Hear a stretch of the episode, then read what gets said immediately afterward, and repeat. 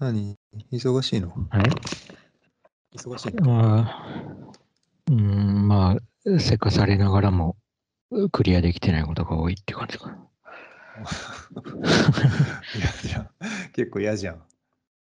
うん、まあ、やだね。その、ちゃんと進まない、進められてないっていうのは、スストレスになるな。なかなか難しいんだ。あー難しかった。まあ、難しいのかな。やり始めたら。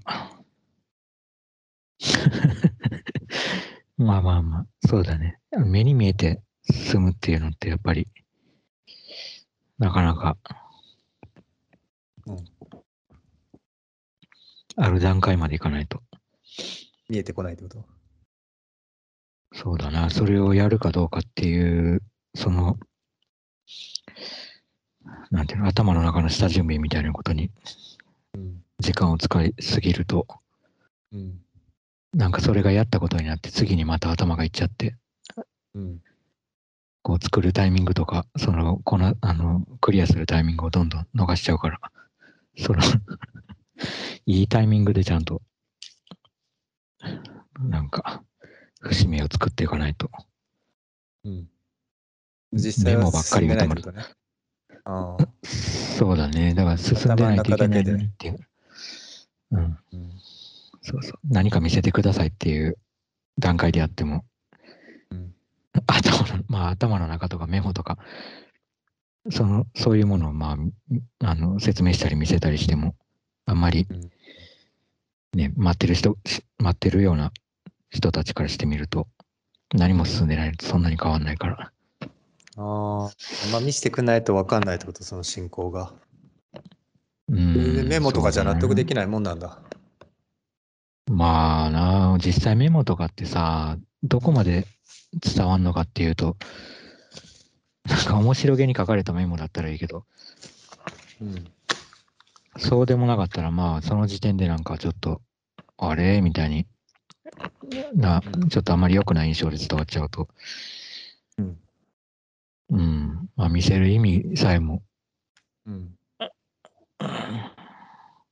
あまり機能しなくなっちゃう時もあるし、うん。うん。どこまで説明するかとか難しいよね。なんか俺前は説明したらやる気がなくなるっていう病気みたいになってた時があったから、うん。まあ、病気ってことないけど、そういう、うん。うん、まあ、つまんなくなっちゃうね。考えになっちゃう。そうそう。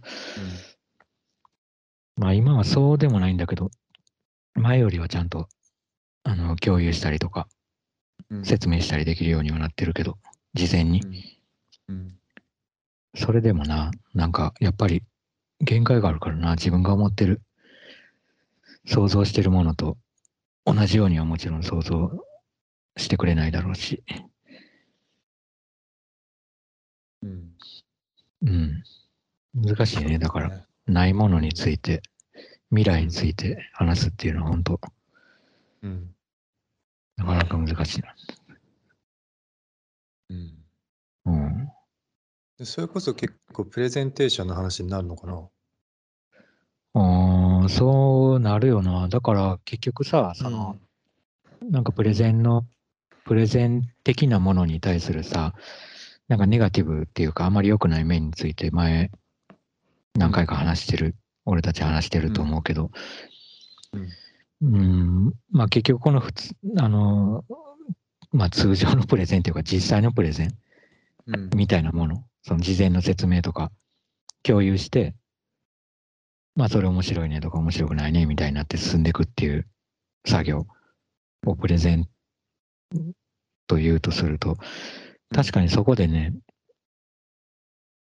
なんだろう、その説明しやすいものとさ、説明しにくいものがあったときにさ、説明したりとか、説明によって分かりやすい方を、うん。あ、それ面白いですねって、やっぱりなりがちじゃん。どうしても。うん。なんか、ふにゃっと書いたなんかこれを、まあ自分でもちょっとこれどうなるかわかんないけど、あのーすごい抽象的な言葉で、ああだら、こう、ああ、こう言ってさ、うん。で、これ面白いと思うんですけどって言ってても、ああ、そうなんですかうん。っていう感じになって、まあ、ん。ちょっとやってみないと分かんないのかな、みたいになるのが関の山っていう感じだから、うん、そういね。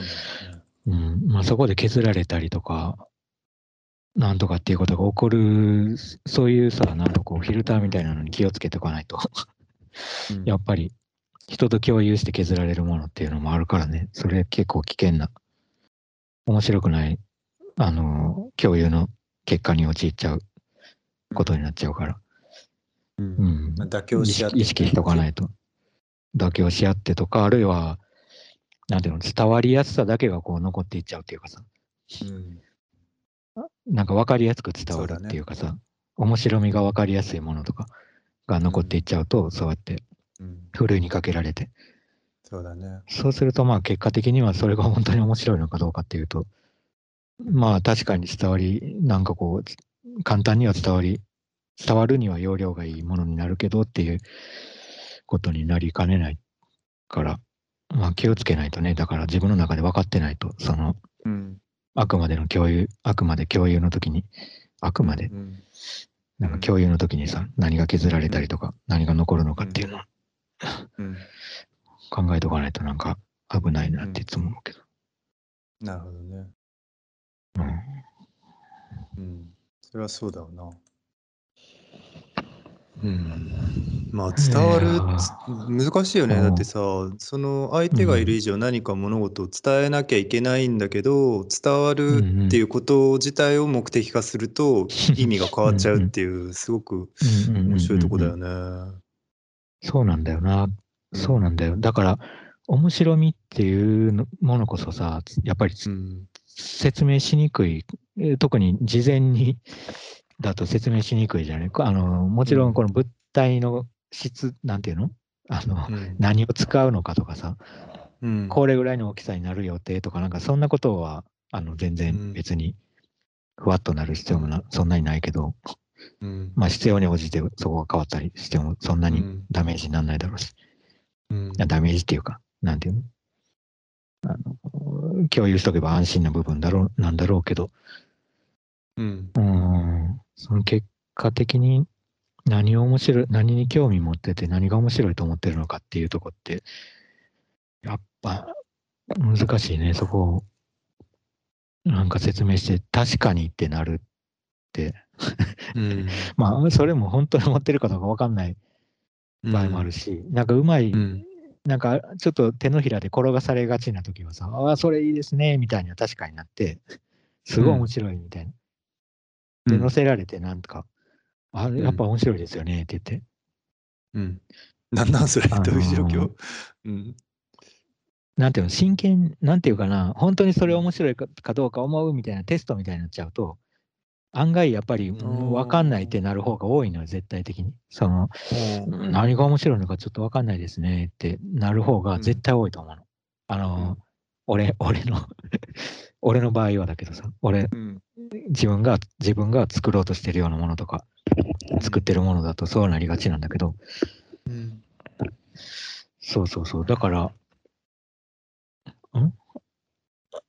なんだっけ？今なんか一瞬体を傾けたらなんか話の筋が、筋も曲がっちゃった。見失っちゃった。体と、体の動きと一緒にどっかへ曲がっちゃった。え、どう？プレゼンとかさ、プレゼンっていうか、うん事前にうん自分の作品をさ、うんまあ、見られてないものについてさ、説明するときとかある、あるよ。うん、あるし、別にその、なんつうの、そういった何らかのその、なんていうの、計画物みたいなものを見せることもあるよね。あそのうん。もの、あの実際のものじゃなくて、うん。じゃなくても。うん。うんうん、その前とかあとはまあ実際のさ、ものだとしてもさ、それを実際に見せてない時はさ、なるほど、あのまあ、あくまで写真でしかなかったりとか、うんうん画像でしかなかったりとか、そういうことはあり。えるよね。まあ、そでれはあるよもまあ僕はあんまり分かってないけど そういう時に正直その100%のさ意思の疎通がありえるとはあまり思えないからな。いや、それは全然思えない。だからねやっぱり思えないじゃんどう考えても。だからうんその思えないのしね、確かにみんなはどうしてんのかわからないけど、うんうん。うーん、どうなんだろう。全然そうだな。ひ他人と比較もあんまできないな。っていうか、相手にもよるし、その話し相手にもよるし、相手の立ち位置にもよるし、だから結構相手が、例えばだけど具体的にそのものをさ、他の第三者に説明しなきゃいけないようなポジションの人とかだとしたら、うんまあ聞いてくる質問も変わるし、うんうんうんうん、そうだね。うーん、だから本当に多様だよね。うん。結構、結構でも不思議、け不思議だし、不思議なまんまだよ。全然別になんか、なんつうの、こういう人を相手にはこうした方がいいみたいなのは全くない。こうしてるとき、こうしいつもこうしてるとかも全くない。そうかそうか。あ、結構あるなんかねやっぱり。うん。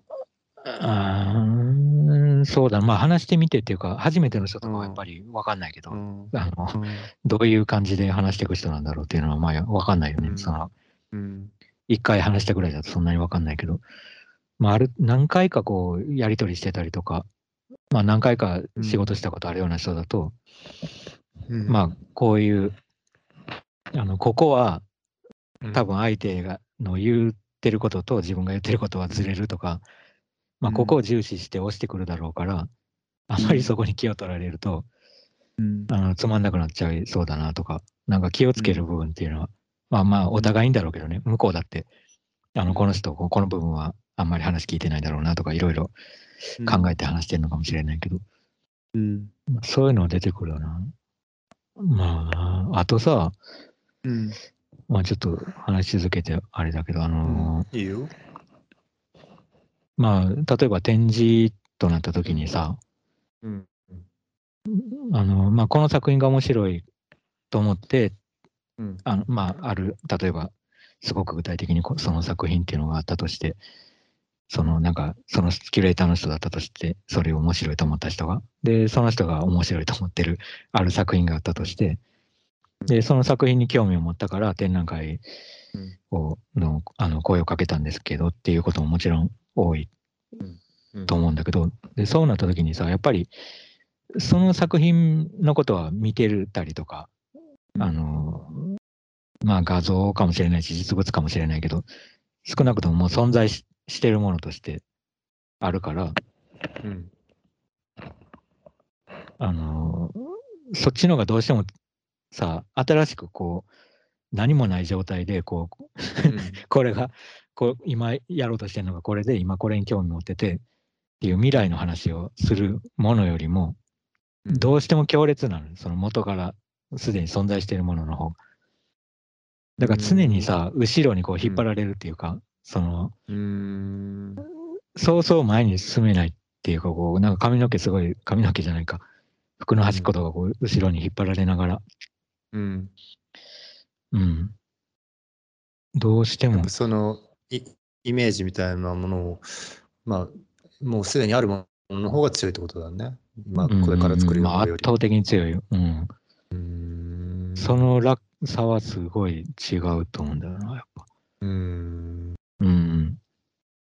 まあ別にそれだって話せばうん話すしかないんだけどさ、もちろん。そのうんそれで、はい、はい、わかりましたっていうだけではある。うん。何なんだろうね。やっぱりそういうもんなのかね。基本的にその、うん。人間ってやっぱり今ある現状というか、まあ、目に見えてるものの方がやっぱり常にうん未来よりうん目に見えないもののよりも強いのかな。うんうん。うん、そうだと思うけどな。うん強いと思うし、強いっていうか、うんやっぱり分かりやすいんだろうな。その、うん想像、もちろん頭に浮かびやすいし、目の前になくても、もう見たことある、うん過去の、過去に見たっていう経験則になってるもんね、それって。うん経験則っていうか、経験からの、経験の引きそっちの方が単純に落ち着くってことなのか？な、落ちなんかそんなになんつうの？うん安心ってことなんだよ。不安定、そうそうそう、うんうんうん。うんうん。安心できるってことじゃないってことだね。そう、もう。だから逆に言うとさ、不安なものが過去にあったときに、うんうん。まあ不安に陥るっていうのもあるよね。その、それを参照してる人。うんうん。その不安な引き出しうん。から不安なものを取り出して、それを参照してるから、そうするといくら安定、あまあ安定っていうか、まあ逆になんか安定的な何かをこう、てそういうものがあるのかわかんないけど、それを提案してたとしても、うん。まあその不安なものの方のがか、過去の不安は消えなくて。うん。うん。で、まあそっちにこうどんどん引っ張られるっていうのはある。展示じゃなくてもさ、そういう、うん。うん、なんでも、なるほどね。なかなかむず過去との付き合い、なんか未来と、うん。未来と過去と。うん。難しいよね。やっぱりその新しい、まあ当たり前だけど、どどういずれにせよ未来的なものは来るじゃんっていうか、まあ、少なくとも時間は進むじゃん、どんどん。で、そうした時にその、じゃあどんな未来にしたいかなとか、どんな未来になるのかなとかってうんうん未来を想像することはできるけどさ、やっぱりそれで、なぜか常にさ、やっぱりさ、政治家とか、まあ、それは国を選ばずどこもやってることだけどさ、まあ、過去の栄光みたいなものをさ、引き合いに出してさ、やっぱりあの昔の我が国を取り戻そうとかさ例えばあの頃の栄光をみたいなやつってさ、結構、なんつうんだろうなその戦略としても機能してるというかさ、戦略っていうほどでもないけど、うん。そのなんつうんだろうね罠としても機能してるというかで結構乗っかる、乗っかりやすいじゃない？やっぱり。あああれを、うん。あれを復活させるのね？みたいな感覚って、うん。まあ、多分うんそういうふうに考えがちなんだろうなっていうかそっちの方がなんかなんていうの？強いというかさイメージが強いんだろうなっていう。うん。全く新しいものを作るっていうことよりも。まあ、それはそうだと思う、本当に。その、過去の栄光というと、まあ、いい、うん。あの、いい記憶っていう、うん良い記憶っていうことになるけど、まあ、さっき言ったみたいにうん悪い記憶も絶対にそこに、うんうん。まあ、ね。あの人たちはこうだからっうん。ていうことで、あの、もう、うん強烈、強分厚い下敷きとして、うんうん。その上に乗せられちゃうと、うん全然動かなくななっちゃうっていうのがあるかもね。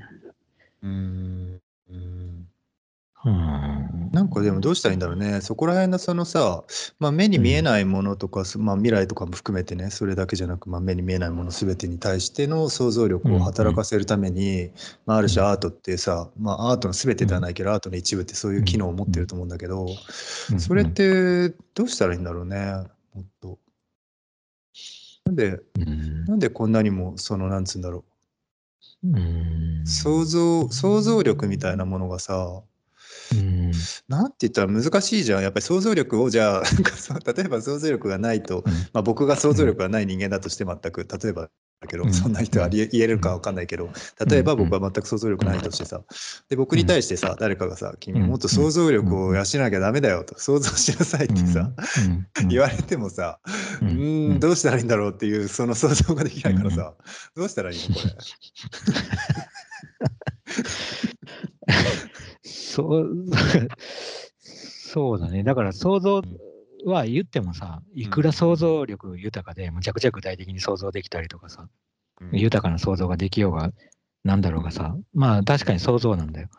だから、うあのそれは現存してなくて、うんあのないものに対して、だからなんか、うんなんかその想像が伝わるかどうかとか、強固かどうかっていうよりは、うんその目の前にないものに対してどれぐらい力を注げるかっていう、とかリスクを取れるかとかっていうことの方な気がするな。なんかそのうん。本人のなんか、あのうん。話してる、えー受け取ってる人側の想像力が豊かかどうかっていうよりは、あの豊かっていうか、すあのすごく想像することに長けてる人かどうかっていうよりは、まあ、どの道、それがさ、ただみんなが同じものを想像してるなんていうのはなかなかないし、そうだね。あの、うん、それが、それの濃淡っていうのはそこまで、実は、うん。あの、未知のものを実現するためには、うん。一番重要なポイントじゃない可能性もあるよね。うん。なんか、うん。うん、ね、どうなるか分かんないのは、もうどの道一緒だもん。な。その、そうだね、確かに。うん、少なからず。うん。その分かんない中で、それを、まあ、確かと思えるかどうかみたいなこと？まあ、確かだったりとか、あるいは分かんないけど、うん。うん。うーん、まあでも、すごい難しいね。その分かんなさに欠けるにはさ、やっぱりそれは過去を確かに参照する部分は必要になってくるだろうし、うん。あのーそれにかけていいものかどうかっていうのを誰かが判断するとしたら、うん。見えないものに対してかけるとなると、うん。その、んなんていうの、最初にそれを話し始めた本人はいいけど、それ以外の人たちがそれに自分の想像じゃないものにかけるとなった時に過去うん。の何かを参照し始めるっていうのはもう避けられないっていうか、うん、そりゃそうだな。うん。だからそれを、そうだね。だから難しいんだよね。だから結局は。難しいけどね、すごく。うん。うんそれをやっていくしか。うん、確かに。でも確かに今、あうんでもすごくなんかその個人の想像力っていう問題、その個人の想像能力みたいなね、その力としてのうん能力の問題だけでなく、やっぱりなんかそこで行われてる共有してるイメージみたいなもののち力というか、その意味みたいなものは確かに別としてあるね、結構ね。だから個人の能力の問題ではなくて、うん何なんだろうな、その想像、例えばじゃあそう、お前想像しろよって言ってる時に、そのうん。個人同士の想像能力がどっちが長けてるか長けてないかって話じゃなくて、その想像すべきってそのしてるそのイメージ自体がさ共有を前提にしてるからさその共有性みたいなものが結構確かに重要な気がするななんか個人の能力とは別全く別に。うん。そうだよな。結局のところさ、その、うん。最初に言い出した人、うん。最初に想像を、こう、うん。あの、なんていうの、共有すべきその像像をうん。言い出した人、うん。もう結果的にはさ、その目の前にないのはみんな同じだから、その人も。うん。これ前に見たことあるとか、その人だけが言ってるわけじゃなくて、うん。あの、自分は見たことあるけど、みんなは見たことないと思うけど、あの、自分が見たことある、これをやりたいんだっていうことじゃなくて、うん。自分もまあまだ見たことないと、それを。うん。自分もまだそれをここ、目の前にないない状態で、想像の中で話してるんだけどっていう状態からスタートし,、たときに、うん。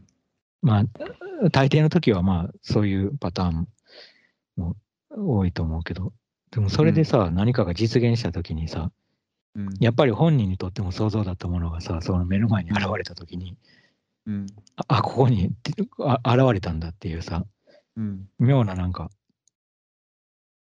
まあそれぞれ多分思い描いてた想像が違うんだろうけど、目の前になかったっていうことだけがさ、共通項としてあって、うん。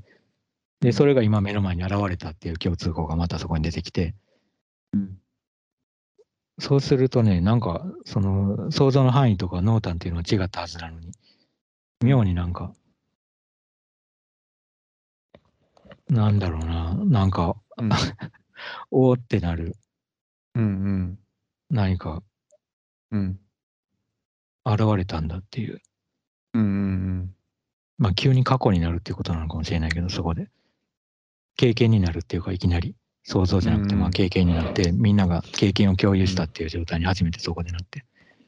そうだね。そのなんか多うん分経験を共有したっていうのがさ、事実みたいな形であってさ、そのうんもう経験を共有した時点で創造物ではなくなってるっていうかさ、それが実際にまあ創造物なのかじ本当の実際にあったことなのかっていうことは問題じゃなくさ、そこはさ、みんながさ、うん本当に共有したって思えたっていう瞬間にそれが事実になるっていうのがやっぱり結構面白いね、うんすごくね。うんその事実と想像の違いっていうのがさ、やっぱり共有っていうものをテーマにして動いてるな。うんうん。うん。まあ、そうだな。そうだね。なるほどね。面白いね、これね。あああ、そうだな。そういう意味では、やっぱり、はい言い出しっぺの、その、うん。うん。言い出しっぺの人っていう言い方がなんか合ってるのかわかんないけど、うん。その人がさ、その人だけが何かをうん。こう、それも経験済みで、これ分かってんだよみたいな状態よりは、その人も見たことないうん状態からスタートしてる時の方が、うん。あみんなが同時にそのう現れたものが経験に移り変わる瞬間がほぼ同時だからさ、その周りの人たちと。うん。うん。でそれってね、結構特別な体験うん。に感じる時あるよな。なんか、うん。自分はもうこれ知ってんだけど、なんでこの人たち知らないんだろうみたいな状況じゃなくてさ、うんそりゃそうだ。自分も知らん、まあ、言ってるけど自分も知らないっていうか、うん。うん。まあ、それ、ちょっと自分以外の人たちが関わりながら何かをやっていくときにちょ、おなんか面白い時の面白い瞬間の一つの気がする。うん、わかる。すごいわかる。う。うんん、結構それは何何にでも言えるよね。多分本当に。うんうんなんかそ、の普通の友人関係とかでもさそうだし、うんうんうんなんかちょっとした話とかでもそうだし、うんうんそれは確かにでもすごいわかるわ。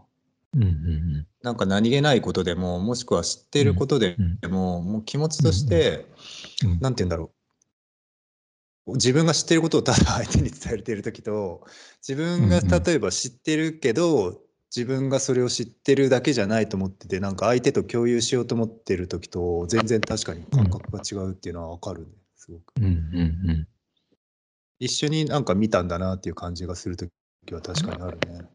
あるある。うん、なるほどね。そうだね。そっかそっか。そうだな。想像の共有と経験の共有のその境目ってちょっと面白い。うん、うん、なるほどね。しかもそれが結構さ、グラデーションみたいな感じで移り変わっていくじゃん。うんうんうんいきなり、うんうんいきなりポンっていきなり魔法みたいにできるわけじゃなくて、うんうんまあそういうのもあるのかもしれないけど、うんうんうん普通はさ、ある経過があるからそこに。それが面白いね。うんうんうんうん。そうだね。確かにいろんなものに当てはめると。ね。なるほどな。そうそう。なんかさ、まあはいちょっとガラッと変わっちゃうけど、あの。今さ、俺ちょっと関西の方に行ってさ、その、あ、そうなんだ。うん。まあ普段東京にいるけど、今、はいはい。ちょっと移動して関西のとこにいて、で、奈良県にいて、うん。で、ちょっとぶらっと歩いたりして見てたんだけど、うん。久しぶりなの？あ、久しぶりだね。そのコロナになってからかってないからもう数年あ、。そっかそっか。それは結構久しぶりじゃん。うんうん。そうそう、久々に帰って、まあ今ちょっと日本、日本かって言っていいのか世界なのかわかんないけど、そのちょっとコロナのうん。あ、そう。だいぶ減ってる状況だったから、あ減ってんのねはいはい。う。うんんうん、いいんじゃん。今さっ。とちょっとっていうので、いいじゃん、いいじゃん。まあ、いろいろあって帰っあの移動して。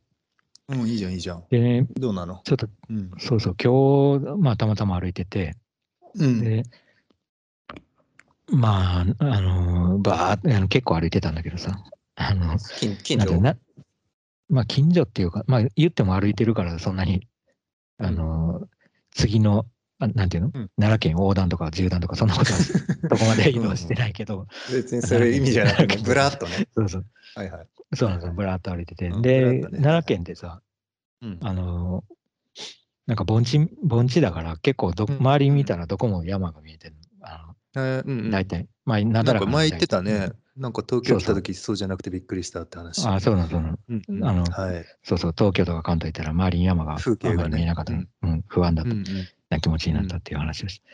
で、まあ、うん。やっぱり奈良は、あの、相変わらず周りを山に囲まれてて、うんうんで、まあ言ってもなだらかな感じの、あの、うんうん。のんきな感じの山なんだけど、大体。うんうんうん。で、今、俺がいる場所っていうのは、まあ、あの、そこも何個か山がポツンポツンいて歩いてると、山裾みたいなものがこう、いふわーっと見えるんだけど、低い山。に。で、そっちの端っこのとこまでちょっと近づいてみようと思って、ずーっとそその山裾の方を目指して歩いてたの、今日は。はい。うん。あの、そうそう。そうなんかそれ、あの、連絡を、ま、ちょっと人からの連絡を待ってる時に、あの、なんかじっとしてられなくなって、うんちょっと歩き始めたっていうのも歩いてたんだけど、うんで、うん山裾に行くまでにうんなんかあるんじゃないかと思って歩いてて、で、山裾に行く途中に、うんすごい広いなんかこう、平原みたいな、うん。あの、ところがあって、平原、草原か、うん。うみたいな、むちゃくちゃ広い広場みたいなところ。うん。で、そこがね、なんかあの、藤原旧跡っていう、ああ。の、藤原京っていうのが、はい。都があったところの跡なんだけど、うん。で、まあ遺跡って言っても今言ったみたいにただの広場っていうか、うん。あの、そこそこ草が生えてるだけの広大な敷地で、敷地の中に、うん。で、たまに柱だけが再現されてて、うん。あの、あるね多分門の柱柱の跡だとかね。うんそうそう。うんうん。あの、は端っこごとにそういうのが立ってて、うんうん向こうの方にそういうのが見えてるんだけどさ。で、最近、なのか、まあちょっとお少なくとも俺がこのあの地元なんだけど、地元にうん。いる時はなかったんだけど、うんだからちょっといつからあんのか、最近なの、比較的最近だと思うんだけどな、数年前からかな、なんか、うん。そのち、そのね、その広大な空き地の一部が、コスモスがむちゃくちゃ植えられてて、え。うん。あの花畑みたいになっててね。うーん。で、はい。あの、それ以外の部分はなんかもうただただ、ただのうん地面っていうか、うんっていう感じなんだけど、あの全体がコスモスってわけじゃないんだけど、そのある部ある区画が、自生じゃなくて明らかにじゃあ植えられたんだ、コスモス畑そうみたいうなそそうそう、そうそう。うんうん。で、すごはいい人が見に来てるらしくて、それを。へえ。うん。うん。で、前はさ、そんなにそこに人が来るようなとこじゃなかったの。その、うん。あのもちろん散歩とかなんかこう、あの広いところで何かしたいときはそこに行って、のんびりするなり、うんうんなんか遊ぶなりはするなりっていう感じだけど、うんまあ何もうんないじゃないから、うん。あのそこに何を見に行くっていうわけでもないような場所だったんだけど、うん。で、まあ最近はそのコスモスがすごく咲き乱れてるから、観光客とか、うん。あのまあ比較的地元の人たちかもしれないけど、結構車がこうちゃんちゃん来て、うん。あの駐車場とかもできてそこに止めて、うんうん。ちょっとその辺の名物みたいになって見てるみたいなんだけうど、ーん。季節柄今もちょういいんじゃないの？ちょうど。そうそう、今はもなんか、うん、そうだった。なんか、綺麗そう。まあ満開っていうのかな。ううんん。うんうんまあ、咲き乱れる感じがあってあって、みんな、ううんん。すごいね。うん。なんか多くの人が見てたんだけど、うんうん。そう、そうなんだよ。ほんで、俺が、うん。あの、まあ、俺もそこ、そこ、たま、まあ、そこ目指していったわけじゃないんだけど、通り道にあったからそこ歩いうんてて、うん。でわーと思って人いっぱいいるなーと思ってさ。うん。で、遠くに見える、その、さっき言ってた柱の残りみたいなやつを写真撮ってたんだけど、うん。はい。どうしても両端にね、そのコスモスが映り込んじゃうの、そのなんか、うん。画像の。うんうん画角的にそのいい感じで撮ろうとすいい構図で撮ろうとすると、うん。両端にコスモスのなんか畑の端っこのとこがこう畑っていうかうんうん植えられてるとこのうんうん。端っこのとこが映り込んで、そうそうう、んあ映り込むなと思ってうん。あのー それまあ何の話っていうわけでもないんだけど、うん。なんかねうん。あのーそこはさ明らかにさあの、うん。なんていうの過去そこにあの、うん都があったっていうのは一応確実な状、あの場所とされてて看板も一応立っててそこに説明されてるんだけど、うん。でその看板自体は看板っていうかうんなんかよくあるじゃん記に説明みたいなの書いてあって藤原うんうんうん今日があってみたいな説明が書いてでそその周りがねむちゃくちゃ草ぼうぼうになってて、うん。あのまあ多分誰もその説明のとこまで来てないなっていう感じになってて、ああ、なるほど。うんうんうん。まあ、でも一応柱の残りがこうやってあるからさそこが何かうん。っていうのはわもちろんわかるんだけどただの空き地じゃないことぐらいは誰が見てもうん不自然な感じだから。うん。思うと思うんだけど、なんかな、あの、これは大人になってから思ったことなんだけどさ、まあちょっとこれコスモスから外れちゃうけど、その柱の跡うん。とか、子供の時に見てた時は、うん。まあ、う実際にお寺が建ったりとかさ、うん。あの、京都のこう、街並みとかからするとさ、街並みっていうか、ある程度ちゃんと建築物がこう残ってるような状態とか、新しく復建、うんふあの再建されたようなものと比べるとさ、うん。うん。もう明らかにそれって部分の、部分の中の部分でしかないから、うん。うん。まあ、これで、あの、ここが何だったのかっていうのを全体、全体像を想像するのは難しいなって子供の頃から思ってたんだけど、うん。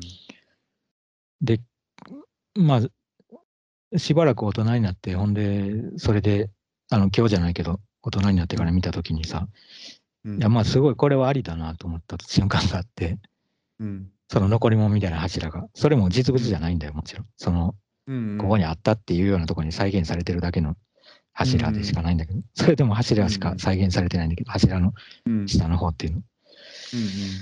礎石みたいなとこしか再現されてないけど、うんうん、えでもそのは再現されてるやつ自体は実際に発掘されたものなの？それのレプリカってこと？なくてもううんまあ本当に作った想像図だと思う。想像想像,、はいはい。想像の、うんうん。それこそ。うんうん。あのーそうそう。で、まあ、うん。ここに都があったっていうのを想像するための、多分、うん。あのちょっとしたヒントでしかないっていうか。なるほど。そうそう。で、ヒントの中では、ヒントとしてもかなり簡素なヒントなの。ね。その、はいはい。門の一個もそのまま作ったってわけじゃないもんね。んそうそうそう。で、うん。それに対して平蔵、平城京っていうのが、うん。まあ、うん。もうちょっと離れた、地元はい。からもうちょっと離れた奈良県の中の、あのーまた他の場所にあるんだけど、うんそこはね、なんか門が一応再建されてるから、ああ、そうなんだ。うんうんそうそう、まあな、そ俺が言ってる今の藤原京の後よりは、想像のためのヒントが多いの。確かに。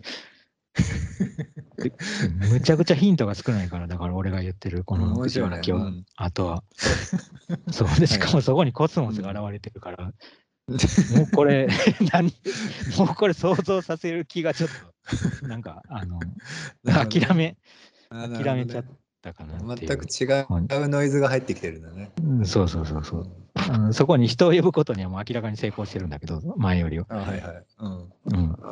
そうまあ、そうだね。想像の、想像しようとすると、どうしてもその、それがこう、ちょっとノイズとして、あの、コスモスとコスモスを見に来た人たちがちょっと割と、あの、混ざってくるなっていうのは、まあ、面白い。まあ、そうそう、写真にも入っちゃうし、あの、ここかと思って浸ろうとしても、やっぱり、あの、手前にコスモスっていうことで、ちょっと、まあ、綺麗なんだけど、なんだ、あの、綺麗だよ。だから、うん。なんか奇妙な、奇妙な感じがし。そうどっちがいいんだろうって。うんその出し方って面白いね。いや、面白い。ヒントは面白いよ。本当に。あの、量。そうなのよ。なんかさ、それが残ってたんだったらわかるじゃないその、残ってて、で、新しく付け加えませんでしたと。うんうん。っていうんだったらわかるるのよ。でこ、こんだけしか残ってなかったんでっていうことで、まあ、リアルに残しましたっていうんだったらわかるんだけど、よね。それは少なくとも付け加えてはない状態だからね、まだ。そうそうそうそう。でもこれはさ、もう作ったんだけど、そうだね。あのヒントとして作ったんだよ。プラスアルファでわざわざ作ったんだよね、うんうんちゃんと。作った。だから1とかは合ってるかもしれない。あの、そうだね。再現っていうか、うんそうそうそ そうそういうそううんそういうのは多分合ってて、面積とか、うんなんかその、うんうん、うんそうなんだよ。難しいなうぁ、ん。いやすごい難しい。難しいよね。結構その修復の問題もちょっとかぶってくると思ったんだけど、うん。うんまあ、もちろんさ昔の壁画とかねあのヨーロッパのあの教会の壁画とかもそうだけどやっぱり前のうん。あの僕それこそ確か奈良だったと思うんだけど奈良だったかごめんねうん京都だったかもしれないけど、なんかどっかのあの、うん。古いお寺を、えー部分的にやっぱり当時の,、うんうん。あの色彩を蘇らせるみたいな、きはいはい。計画でやってて、うんうん。だからもういわゆるその古びたいい感じのうんあうんの色彩絵絵の具ではなく、うんもう超極彩色で、もう柱真っ赤でみたいな、うんうん。そういうのをまあ作り直すみたいな計画で、うん。結構揉めててどどっちがいいんだみたいな。うんその極彩色にするのが実際の本当だったんだみたいな。いやいやそれは、まあ、あくまで想像のものとして今は古びてる状態でそれでうんまあその極彩色だったんだっていうのを想像するのがいいんだっていう派ですごく分かれてて。なるほどね。めちゃくちゃそれ揉めてた難しいな。うんうんいや、それはむっちゃ難しい話だよな、うん確かに。仏像とかもそうだけど。うん難しいよね。結局そのヒントっていうかさその実際にそうだったんだろうっていうものだとしてもさもうそこにはないもうなくなってしまってるものをプラスアルファでわざわざ今作ってそこに置き換えるかっていうのは結構難しい問題だよね。そうなんだよ。だから確かにさ、その、まあ、うん。お金がなかったとかいろいろあるんだろうけど、うんうん。そこを再建しすぎるのも、うん。なんかね、ヒントとして崩壊しちゃう可能性もあるっていうか、これ、これだってなっちゃって、これだったんですっていう説明になりすぎると、本当かどうかうんわかんないとこまでさ、うんあの、頭を突っ込んでいくことになっちゃう気がするんだよな。うんそうなんだよね。それ結構難しいんだよね。いや、すごい難しい。だだってさ、考えてみたらさ、考えてみたらってこともないけど、あの、うんそこをね、仮にもう完璧に再現できたとしても、もう、はい。その写真とか残ってないから完璧になんか 不可能だけど、でも逆うん仮に完璧に何かを再現できたまあ、あとしてもさ、りえるよね。なんかそういうなんか、そうそう何かのデータで。測定値とかでなんかすごい、うん。うん。そうそう。で、できたとしても、てそのうん。周りのさ、環境っていうかさ、もうもう日本全部を作り変えないといけないぐらいのことになっちゃいかねえ、少なくともその奈良県の。その周りの 市のとこだけはもう。ん。そうだよね。う、そういう、そういう確かに。奈良時代みたいな感じにしないといけなくなっちゃうかもしれないけどさ、まあそれは無理だね。道路とか通ってたりとか、うん。たあの当時とはかけ離れたそのコンクリートの、まあそんなビルとかはないけど、うん。うん。まあ当時の少なくともコスモスが入ってきちゃうもんな。そうそう、コスモス生えてるし、コスモスのとこにいる人たちもさ、そんな聖徳太子みたいな格好してるわけじゃないから、ま あちょっと面白いけどね、もうそこまで徹底して、うんここからのエリアに入るには、その格好しないと入れない。まあそれテーマパークみたいになっちゃう。やっぱみたいになっちゃう。ディズニーランドみたい確かに。そうそう。だから、確かにその、難しいんだよな。どこまでうんさあ、その再現っていうのも難しいよね。実際、難しい。難しいこんな色でし。たってやったところでさ、うん。そう、周りは変わってるから、うん。今の周りにあ周りの時間と同じ時間を過ごしたのは、そのボロボロになってる方うん、の状況なんだろうし。そうだよね。まあ、しっくりはくるよね。そう、自然にそうなってるんだとしたら。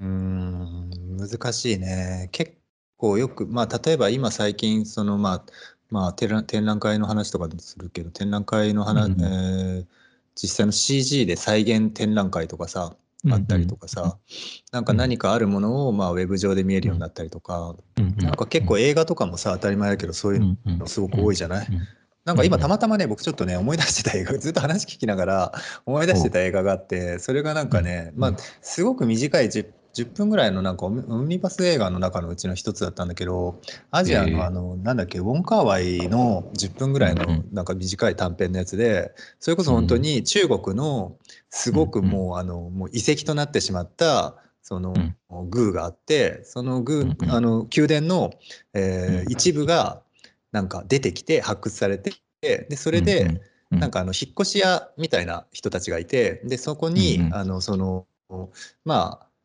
言っちゃうとその幽霊みたいな人なんだよね。その幽霊みたいな精霊みたいな、うん。その宮殿の精霊みたいな人が引っ越し屋に頼んで、その宮殿をちょっと整備してほしいみたいな感じになるっていうような、まあ、ちょっと不可思議な物語なんだけどでそれが最終的にあの、なんて言うんだろうな CG を使って、まあ、いつぐらいだろう、2000年代の映画だとは思うんだけどそれ CG を使って最終的にはその宮殿がブワーってなんかあの立ち上がるのね最後映像の中で。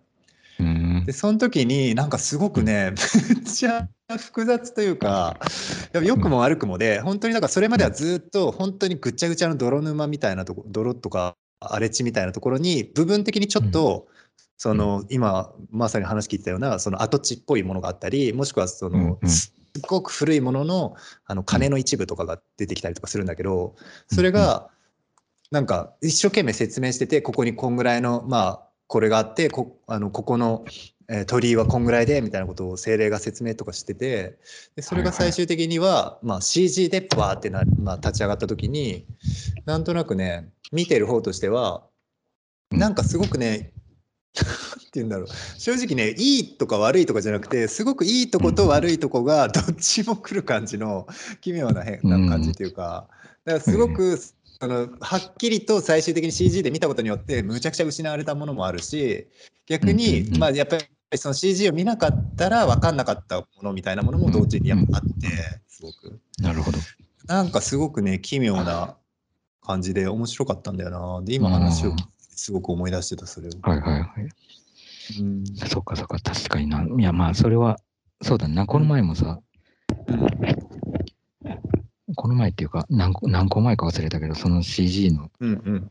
あの CG っていうか、あったね。3D データでうんうん。仏像の細部まで見れるように作られたものの話をうん。してた気がするけど、うんしてたね。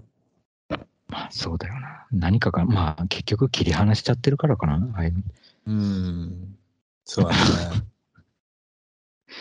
うん、実際にでもさそのさうん。平城京の方のさ門はどうだったの、んん平城京の方の門は普通、まあ、うん。あの言ってもそれも再建だから、あのうん。現代的な、現代的ってことないよ。なんていうの、うん。あの、そんな時間をこう、経過し、時間を、あの、なんていうの？経年劣古び化したたような。感じではないんだ。うん、そうそうそう、古びた感じではなくて。なるほどね。まあ、当時こうだったんだろうなっていう、ああ、なるほ想ど、像図、想像うん。の世界の。はいはい。うん。はいはい。そうだそうそれは面白い。想像の世界のものだよな、あれああなってくると確かに。うんだって残っててもさ、残ってていくらボロボロでもさ、それは当時のものって言えるけどさ、うんあの、再建だとさ、いくら形があっててもさ、うん想像の 再現みたいそうだね。な。うん。どうなんだろうな。難しいよな。なんか今もう一個考えてたのはさ例えばさ、そういった宮殿とかと同じような感じで例えば恐竜のさ化石とかさ、うん。ああいったものをさ博物館でさ、うん。骨組み立てるだけならまだしもさ実際にそうんうん。の恐竜の模型を作ったりするじゃん。うんうん。あれもでもやっぱりちょっと面白いなと思うよね。なんかよく聞くのはさ、うん。その恐竜のさ、まあ今ではもう分かってるのかもしれないけど、少なくとも僕の子供の頃は、あの恐竜の模型っていうのは、実際かどうかはまあもちろん分かんなくて、特にその恐竜の肌の色に関しては、その色素に関して調べる方法が当時はなくて、そうんうん。だからもしかしたら、あすごく変な色だったかもしれないし、うんみたいな話があって、うんそれはそれでさ、すごくさ、うんへえ、すごく面白そうって思ってたわけ。例えばまあピンクだ。だったらとかっていうことがありえるっていうこと自体がさすごく面白いと思ってたけどうんなんかそういうのもさうんなんかちょっと面白いなと思うよね。同時にやっぱり見れて分かることと分かんないこと消えることもあるっていうかうんさっきの建物と一緒で。うんうんうんまあそうだよね。わかんない方がいいこと毛が生えてたとかあるもんね。そうそうそうそう毛はあるよね。ティラノサウルスとかさ。うんうんうんうんもうちょっと鳥に近いようななんか、そうだよね。あの、たてがみみたいなのがあって、うんうんうんみたいなうん今だとそんな感じの想定図だよね。昔のちょっとゴジラに近いような感じじゃなくて。はいはいはいはいはいはい。あまあ今もうそれが確かになってきてんだ。まあ一応それが定説っていうか、そっちの方が有力な。説になってた気がするけど。ああなるほどね。確かになんか結うん構もっと鳥っぽくなってたっていうのは見たわ。うんうんうん。なんかもともとはさ、まあ、ティラノサウルス、うん ティラノサウルスみたいなさ、うんティラノサウルスより当初、あ、なんていうの？ティラノサウルスってもともとちっちゃかったんだよね、もっと。うんそうあのーそうそう。なんか今だと、うんなんていうの？あのーイメージだとさ、すごい、うんなんか最大の、まあ最大というか、もっとでかい、もちろん水の中にいる、なんかブロンブロントサウブロントサウルスみたいなとか、ね。ブラキオサウルスみたいなブさいるけどレキオサウル、ス。うんはいはい。そうそう。そうだね。うんいいるけど、まあでも肉食獣、肉食恐竜の中では、あの最大級のっそうだねて。いうイメージだけど、イメージもともとは、そうそうう、イメージあるよね。もともとはもっとちっちゃくて、で、もっとでかいティラノサウルスみたいなやつがいて、似たような形の。あ、そうなんだ。うんそうで、それをさ、ちっちゃいティラノサウルスたちが、なんかそれ、なんていうの？ハイエナ的な立場でさ、そのでっかいやつが倒した獲物をちょっとなんか奪い合ったりとか、なるほど。蹴散らされたりしながらなんとか生き延びてたみたいな感じなうんなみたいなのを何かで見たけど、そうそうで、途中でそれが逆転して、うんあのーそのでっかいほティラノサウルスじゃないでかいティラノサウルスみたいなやつが滅びて、はいはいはいはい。ティラノサウルスの体がどんどんでかくなって、まあ、さまあ。一番巨大な肉食恐竜になった一応そういう時代があったんだ。その前の時代がそういう、まあ、ハイエナみたいに。に生活をしてた時代があったってことか。うんうんうん。うーん。面白いね。でもね、やっぱりそういうのが結局でも分かんないけど、ヒントだけちらちらとはあって、うんうんうん。そこは、まあそここでも結構想像力で補ったり、しなんかもう、あ新たなヒントを実際作っちゃったり、結構そこら辺が混ぜこぜになってんのもすごい面白いよね。確かにな、混ぜこぜになってるよな。博物館とかで、とかってさ、やっぱり人に見せるためっていうかさ、うん。まあ、あの研究機関でもあるけど、あのそれを公開して人と共有みんなと共有していくっていううんのでやってると、まあ人に伝えないといけないっていう部分も混ざってくるそうからさ、そうすると、まあ想像図とそのうん。実際に残ってた何かっていうのはそこで混ざり合って、うん。うん。なんか見てる人からするとそうさ、ああんまりそこ、うん。そこまで分けて見てないから、うん。余計頭の中で、あの、混ざり合ったりするよね。実際研究してる人たちからしたら、うん、うんもっときっぱり分かれてるんだろうけど、その想像図とうん実際の残ってるヒントの部分っていうのは。うん確確かにね。脚色だよね、要するにね。ちょっと面白い。うんうんうん。なんかね、前にね、博物館ってどうでもいいんだけど、博物館で動動動植物系の博物館で、そのね、カニのコーナーがあったんだけど、なんかね、へえカニのコーナーでちょっと面白かったのが、なんか、なんかタラバガニみたいな感じのやつで、多分ね、日本の北の一部にしか生息してないカニみたいなことなんだとは思うんだけど、その、他の、あの、タニカニの模型とは違くて、その大きいカニのとこだけ背景が、むちゃくちゃにあの日本語で埋め尽くされてたのね。それはただの壁紙みたいな感じなんだけど、へえ。それは、あのね、うん。ちょっとはっきりとは覚えてないけど、まあ、あんま意味ない日本語みたいな感じだったの。漢字とひらがなが適当にバーって書いてあるだけの。でも多分、そのヨーロッパの美術館だったから、あ博物館だったから、うんうんヨーロッパの人からしたら、うんなんかアジアっぽい、アジア系のカニなんだ、うんうんみたいな、そういう、多分ふ雰囲気だけを伝えるための壁紙みたいな感じだったんだけど、なるほど。なんかすごく面白いなと思って、そのカニだけじゃなうんく、そのカニうんうん、このカニの持つイメージみたいなものがう、んうん。そうやって脚色されて出された時に、あこういう感じなんだって、それを見ちゃったら、だから他のさうん、違う、例えば、それこそシマウマが、まあ、草原っぽい背景の中で作られてるジオラマとか模型もなんか結局そういうふうにイメージとして与えようとして作られてるっていうことになるじゃん。それはたまたま分かりやすいその日本語の背景の文字あの文字ではないけど、そのさ草原も同じ効果を持ってるっていうか、まあ、それはすごく面白いなと思った。うんううんん演出だよね、もう完全に。演出、演舞出、台舞台演出みたい演出、演出。ま あ面白いけどね。あの演出も面白いけどね。うん面白い確かに。な。だって動物園とか行った行く行ってくとさ、動物たちも演出されてんじゃん、なんか。そうだね。もうみんな同じ同じようななんか葉っぱが生えたところにいるっていうよりは、それぞれのなんか、こんな場所にいて、こんな国にいてっていう感じがなんとなくこうイメージされて演出されてる。確かにね。確かに。う。ん。まあ実際の体の機能と合ってる形にももちろんなってるんだろうけどさ、岩山みたいな形になってたりとか、ね。演出だけじゃなくて。うんうん。でも色とかさ。ね。うん。うんなんか別に白熊とかさ、うん。あのペンギンとか、そんな白い、なんていうの、氷の上じゃないじゃん、結局彼らが演出されてるコンクリートなんだけど、プラスチックとかね、そうそうそう。とかね。うん。それがなんか氷風になんか白くうん。塗られてたりとかっていうのは演出のそうだよね。範囲なのかなっていう気もする。そうだね、展示だもんな、あれ言ったら。やっぱ面白いよな。それも含めて、だから本当現実と虚構が一緒になって提示されてるから、確かにちょっと変な気分になるよな。うんうん。そうだね、そういうの多いな、確かに。うん。そのさっきの遺跡だるとでも、そうそう、さっきの遺跡もね、うんうんそうだし、なんかその展覧会とかでもさ、結局そのうん。作品がまあ別に、うんまあここでのえー言い方として例えばその作品がさし事実だとしてさ、本物だとしてさ、うん。うんそれ以外の例えばじゃあそこまでに至る道とかさパネルとかさうん説明とかさ、うん背景とかさ、そういったものが確実にさっきの博物館と同じ意味を持ってくるもんね。うんうんうんうん。うん、だからそういう意味では本当に常にやっぱり虚構と事実みたいなのが織り交ざって見てはいるよな。うん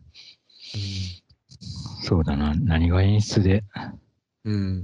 いや、そう考えるとさ、あのコスモスっていうのはさ、むちゃくちゃ現実でさ、うん、なるほど。想像の余地なく本当にすごい現実なんだよね、あれ。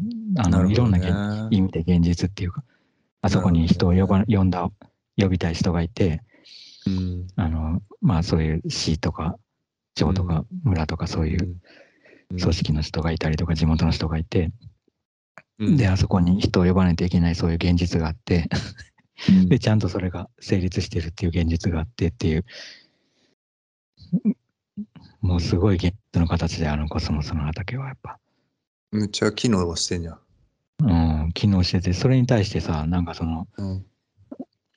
ヒントでしかないさ、柱たちはさ、うん。とのギャップはさ、やっぱりすごいよね。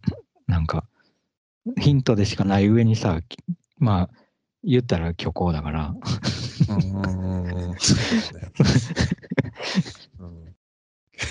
うんちょっとヒントじゃちょっと現実に立ちしてるって面白いね。うんうん確かにね。えでもそれ結構面白いわ。うんいや、面白いよね。で、それ、それに対するさ、最大のヒントのあるはず、ヒントであるはずのさ、そのテキストが書いてある看板みたいなのはさ、完全に存在感を失ってるから、うん。もうすごい来にくいところになんかもう草むらの中に埋もれてるみたいな感じだったから。なるほどね。だからそれが何の曲を表してるのかっていうことをさ、見る人があんまりいないっていうの。その状況が示してるっていうか、なんか柱みたいな、オブジェみたいなのがあるから何かだったのかなっていうぐらいのうん。ことを思ってる人はもちろん、あの、うん。いるとしても。うん。うん面白いね、でもね、それ。なんか元からさ、やっぱりでもヒントってさ、当たり前やけど、あくまでヒントだからさ、答えではないわけじゃん。う答えだと思ってさ、置かれてないじゃん、うん当たり前やけど、そのヒントも、あの柱も。うんだか、ら、確かに、この柱を見てくださいっていう意図ではないじゃん、別に。確かに。うんうん。それ、これが答えなんですっていうよりは、うんこれはうん。全体の答えの一部のヒントなんですよっていう形で置かれてるっていうのが、うん最初からその虚構みたいなものを前提として置かれてるっていうのはちょっと面白いなうんすごく。うんそうだね。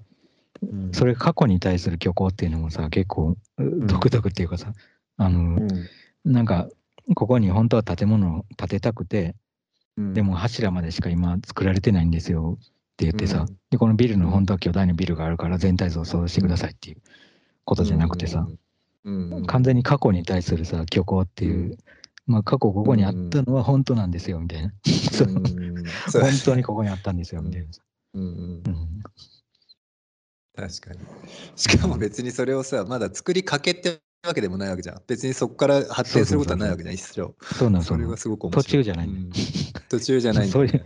そう、完成したヒントなんだから、ヒントとして完成してる。そうなんだよね。それすっごく面白いと思う。うん、かなり面白いと思う、それ。そうそう。だから思わず写真撮ろうとしたんだけど、コスモスが入ってくる。コスモスが。うん。あそれがリアルだよな、逆に。リアル、リアルだなと思った。うんうん。うん いい話だね。そうそう、いい話。